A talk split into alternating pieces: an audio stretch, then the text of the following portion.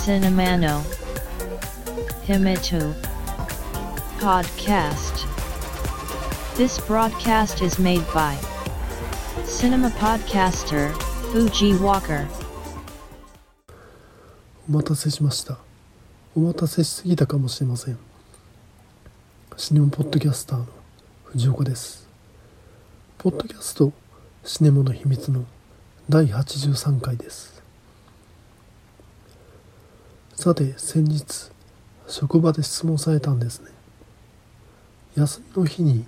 映画を見に行こうと思うけれど映画ジョーカーと映画イエスタデイどちらを見たらいいと思う？映画ジョーカーはこのポッドキャストで前回話させていただいたアメコミヒーローであるバットマンに登場する悪役ジョーカーを描いたスピンオフ映画で映画イエスタデイはこのポッドキャストの第21回に配信した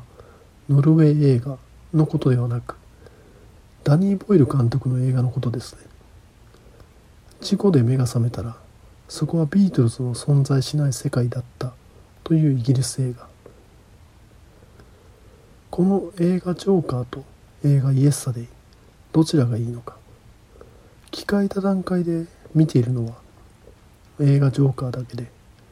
映画イエスタデイは見ていない。このため比較はできないわけですね。質問した人はそもそもがバットマンのことをよく知らない。前の映画「ダークナイト」は見たと言っているくらい。悪役ジョーカーの登場する前の作品は映画「スーサイド・スクワット」でありバットマンの登場する前の作品は映画「バットマン対スーパーマンジャスティスの誕生」そして映画「イエスタデイ」の題材となっているビートルズもよく知らないと。なので見終わった後の感じを想像してみようと。映画「ジョーカー」は優れた作品で人によってはスカッとするでしょうがおおむね見た人はどんよりした気分になるでしょう。それに対して見てはいませんが映画「イエスタデイ」巨匠リチャード・カーティスの脚本です。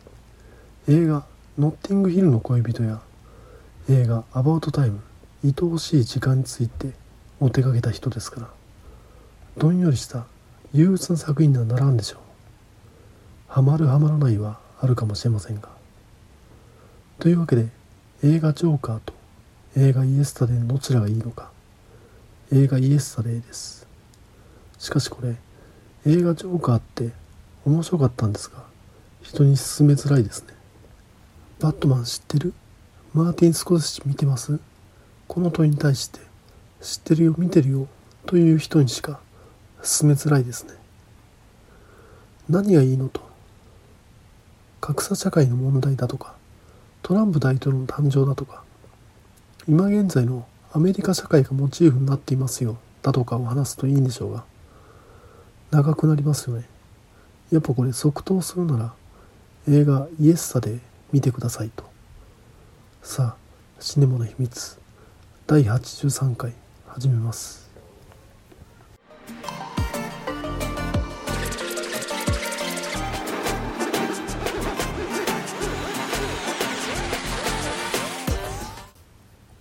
今回紹介したい映画は「希望の明かり」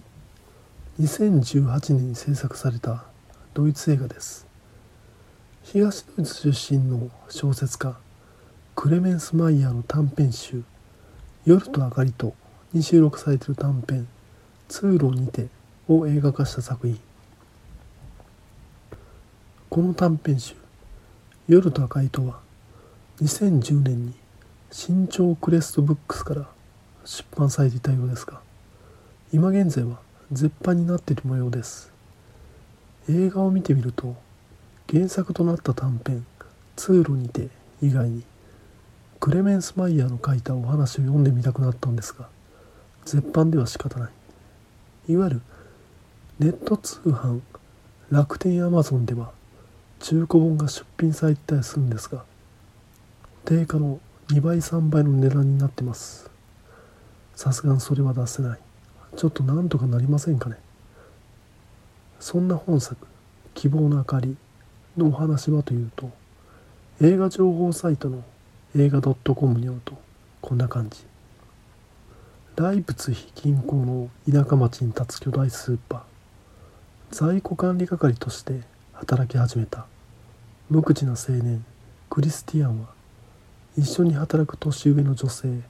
マリオンに恋心抱く仕事を教えてくれるブルーノはそんなクリスティアンを静かに見守っている。少し不具合だが素朴で心優しい従業員たち。それぞれ心の痛みを抱えているからこそ互いに立ち入りすぎない節度を保っていたが。劇中主要な舞台となるスーパーはコストコのような会員制ディスカウントストア主人公クリスティアンを演じたフランツ・ロゴフスキ本作の演技によって2018年のドイツ映画賞で主演男優賞を受賞。何者でもないものが仕事を通して何者かになっていく。見る側に共感を促す静かなお芝居。何よりこのクリスティアンチャーミングでした。ちなみに映画冒頭明らかになるのに予告編では伏せられているある特徴がこのクリスティアンにはあるんですね。それがタトゥー。全身がっつり入ってるわけです。彼がロッカーで仕事着に着替える際タトゥーを袖で隠す描写が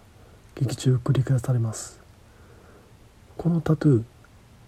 黒いインク墨だけを用いてトライバル民族調のデザインを彫ったもの。いわゆるおしゃれタトゥーとはちょっと違うと感じると思うんですね。友達が彫ったとクリスティアンは言うんですが多彩なカラーインクが揃っている場所例えばタトゥーショップで入れたわけではないのが黒一色から分かります。多分ギャング仲間に刑務所で掘ってもらったんでしょうね。刑務所帰りの男クリスティアンが仕事を通して社会に認められていくお話だったわけです。さて映画の舞台となったライプツヒは旧東ドイツに位置しており旧東ドイツ地域としてはベルリンに次いで2番目に大きい都市でヨーロッパ屈指の商業都市なんだそうです。ライプツィはバッハやメンデルストーンそしてワーグナーらゆかりのドイツを代表する音楽の街でありグーテンベルクが合版印刷機を発明するとライプツィはドイツにおける書物文化の中心地となっていたそうです。そんな歴史ある街が舞台とは思えないくらい本作で描かれるライプツィは何もない。いわゆる生活者にとって映る景色はアウトバーン高速道路であり広大な駐車場であり居住している団地でありたまに行く飲み屋しか映らない。そしてこれが本作にとっても大事なポイントと思うんですがライブツヒは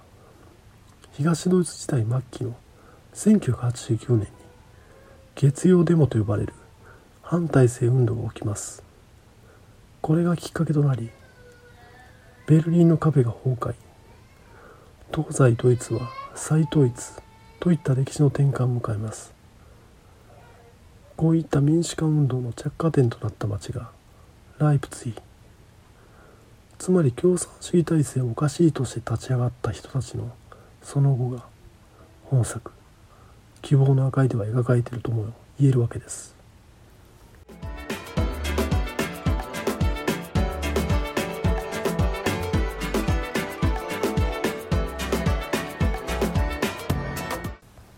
さて2000年代初頭ドイツ再統一から10年が過ぎたあたりから奇妙な現象がドイツに現れます。それはかつての東ドイツへの郷愁ノスタルジーを感じる人たちが現れるわけです。それはオスタルギーと呼ばれる現象。これはボルフガング・ペッカー監督による2002年の映画「グッバイ・レーニー」などを見るとわかるんですね。かつての全体主義的な東ドイツをどこか懐かしむように描写してるわけです。このノスタルギーについては10年くらい前にどういったものだろうとちょいと考えた時期があるんですね。それを少し披露すると現在の旧東ドイツに暮らす若年層と現在の旧西ドイツに暮らす若年層旧東ドイツで青春を過ごしたかつての若年層旧西ドイツで青春を過ごしたかつての若年層。4頭の人たちが今現在いたとしてノスタルギーというのはこの4頭の人たちのどのタイプに当てはまるものなのかというもの。旧東ドイツで青春を過ごしたかつての若年層は東ドイツでの全体主義的な社会を経験したわけですよ。逃げると命を狙われたわけです。かつての若年層は誰でも自分の青春時代にノスタルジーを感じたりはするでしょう。日本でもその手の映画がありましたね。これは全体主義的な社会に対するノスタルジーではないわけですよね。もちろん全体主義的な過去を美化するわけでもない。昔は良かった。誰でも言いそうですが。辛かった過去ですが今よりはマシだ。理想に向かおうとしたけれど間違えてしまった。間違えたならやり直すことができる。現在の旧東西ドイツに暮らす若年層にとってのノスタルギーは西ドイツ側にしてみれば物珍しさなんでしょうが東ドイツ側にしてみれば私は知らないが昔は良かったのに今は何でこうなんだという戸惑いですよね。死体はあくまで現在なんですよね。現在のためなら過去はいかようにも解釈ができてしまう。旧東西ドイツで青春を過ごしたかつての若年層西ドイツ側にしてみれば自分たちの優位性優れているのだという確認と根拠の揺らぎみたいなもんでしょう。私は成功したんだけども間違えているような不安東ドイツ側にしてみてもやはり過去を書き換えているということでしょうか。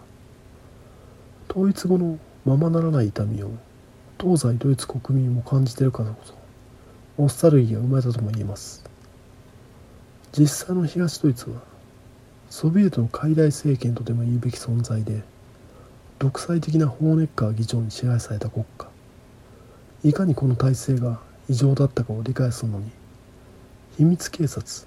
シュタージの話をすると分かりやすいです。豊かな生活や自由を求めて東ドイツ国民は西側へ亡命しようとするわけです。東ドイツ政府は無許可で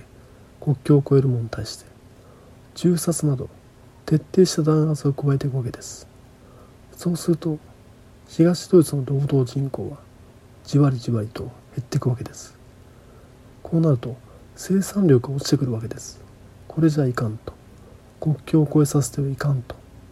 この事態に対処するため監視を徹底するわけです。そのため本来なら西側のスパイをあぶり出すために組織されたはずの秘密警察シュタージですが東ドイツ伝統に監視ネットワークを敷いていくわけです。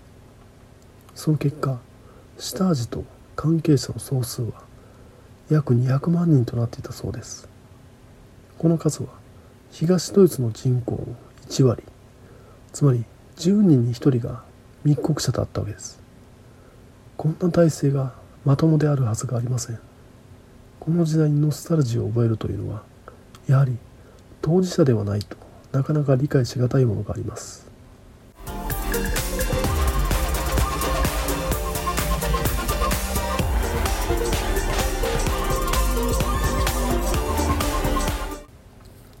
さて話を戻すと本作「希望の赤い」で主人公クリスティアンが仕事に必要なフォークリフトの免許を取るため教習に参加するわけですがそこで流されるビデオが異様なんですね。一見すると普通の教習ビデオですがフォークリフトの運用を間違えた人がポンポン死んでいく。まるでゲームのスペランカーです。これ一体何なんだと見た後で調べてみるとこの映像どうやら本作の制作陣が作ったものではなくもちろんドイツで実際に教習で使われているものでもなくフォークリフト運転者クラウス作業初日という2000年に制作された短編映画で教習ビデオを装ったスプラッタコメディみたいです。この短編映画凝っていてナレーターを務めているのは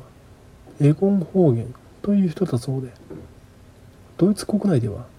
教育映画のナレーターとしてよく知られてそうです。そのためエゴン・ホーゲンの声を聞いたドイツ人は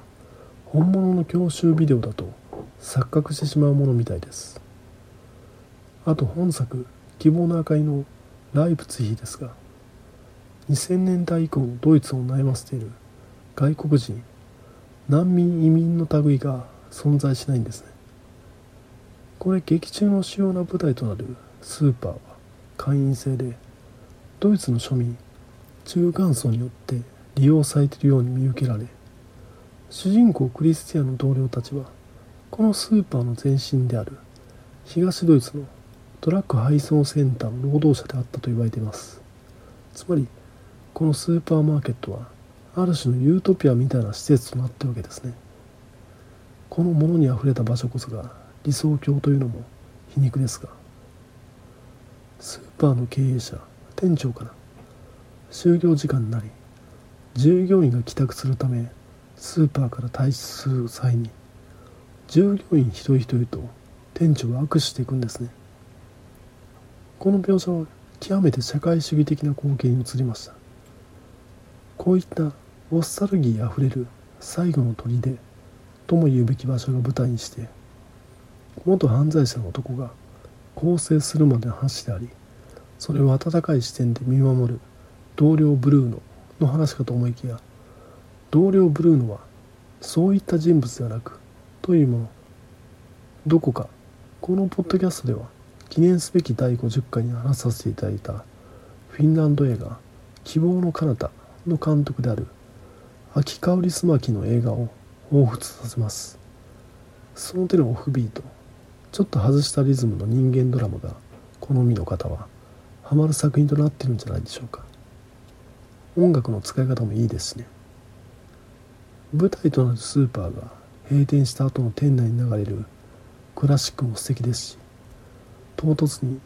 デルタブルースの伝説サンハウスの曲が流れるのには驚かされます本作おすすめです Podcast. Shinema no himi tu. Wo. Ki e. To itako awo. Apple Podcasts no. Review ya. Twitter. To ita. Social networking service day. Our get take ta di tally. Come so yago e ken. Domata shiwo. Apple Podcasts. Sisabu arogu no commento. Tumblr. No mail form. Twitter. Account. At Cinemana Himitsu ni. Se tada kiruto. Sai wari death. Omachi shiteg ali mas. こんな感じで希望の明かり紹介させていただいたんですがどうでしょう？さて先日10月22日に天皇陛下の即位を公に宣言する即位霊政殿の儀が行われましたね。その日は祝日となっていたので住んでる地域の図書館へと出かけたんですね。だいたい休みの日となると娘の上層教育のために絵本を借りに行くんですよ。この休みの日の図書館っていうのは高齢化社会を反映してか本を読むご老人方で溢れてるんですが皆テレビで中継を見たりしてるんでしょうか。その日はさすがに閑散としていました。自分もこれは中継を見るべきだなと思い帰宅後テレビをつけるわけですがどうやら娘はそうではなくアニメが見たいと自己主張。そうか分かったと。お昼ご飯の準備をする間は見ていいよと。お昼を済ませさて中継を見ようかと。いやダメだと娘は言うわけです。アニメを見ると。大事な儀式をテレビでやってるんだよと説明しても。ダメだと。私はアニメを見るのだと。テレビをつけるイコール。アニメを見るものとなっているわけです。そうか分かったと。テレビは消すと借りてきた絵本を読もうと。結局のところ国民の祝日となってにもかかわらず即位冷静殿の儀を見ていないという事態です。まあ仕方ない。そんな即位冷静伝の儀に日本中が置く中あれですね。年末公開の映画「スター・ウォーズ。スカイウォーカーの夜明け」の最終予告編が配信されましたね。即位冷静伝の儀は見ていなのにこっちは2分弱だし何とか見ることができました。いやあれですね。主人公レイと悪役カイロレンが2人揃ってケーキ入刀じゃないですが何かダース・ベイダーらしき銅像を破壊するカット。宇宙戦艦スター・デストロイヤーの甲板をレジスタンスの面々が馬に乗って攻め込んでいるカットだとかなんだこれはと首をひねりたくなる映像がただ見られるわけですがやはりそこは巨匠ジョン・ウィリアムズのおなじみの曲がかぶさると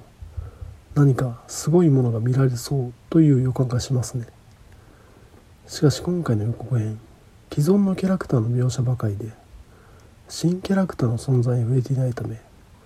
内容を見せられているようで何も見せていないんですね。これが最終予告編ってことは映画館で確かめないといけない感じがすごくします。というかあれですよね。キャプテンファズマってどうなったんですかね。作ってる人たちは何も気にしないのかな。仮にも映画「スター・ウォーズ・フォースの覚醒」で限定販売されたパンフレットで表紙を飾ったキャラクターですから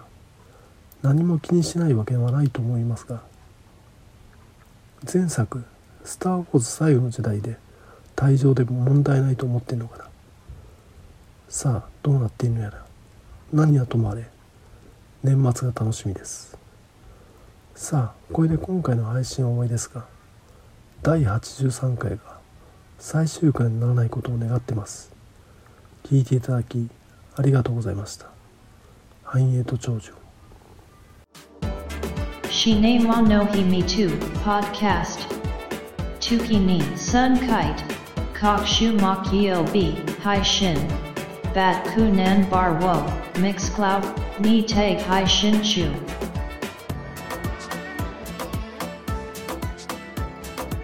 in to enjoy the next broadcast.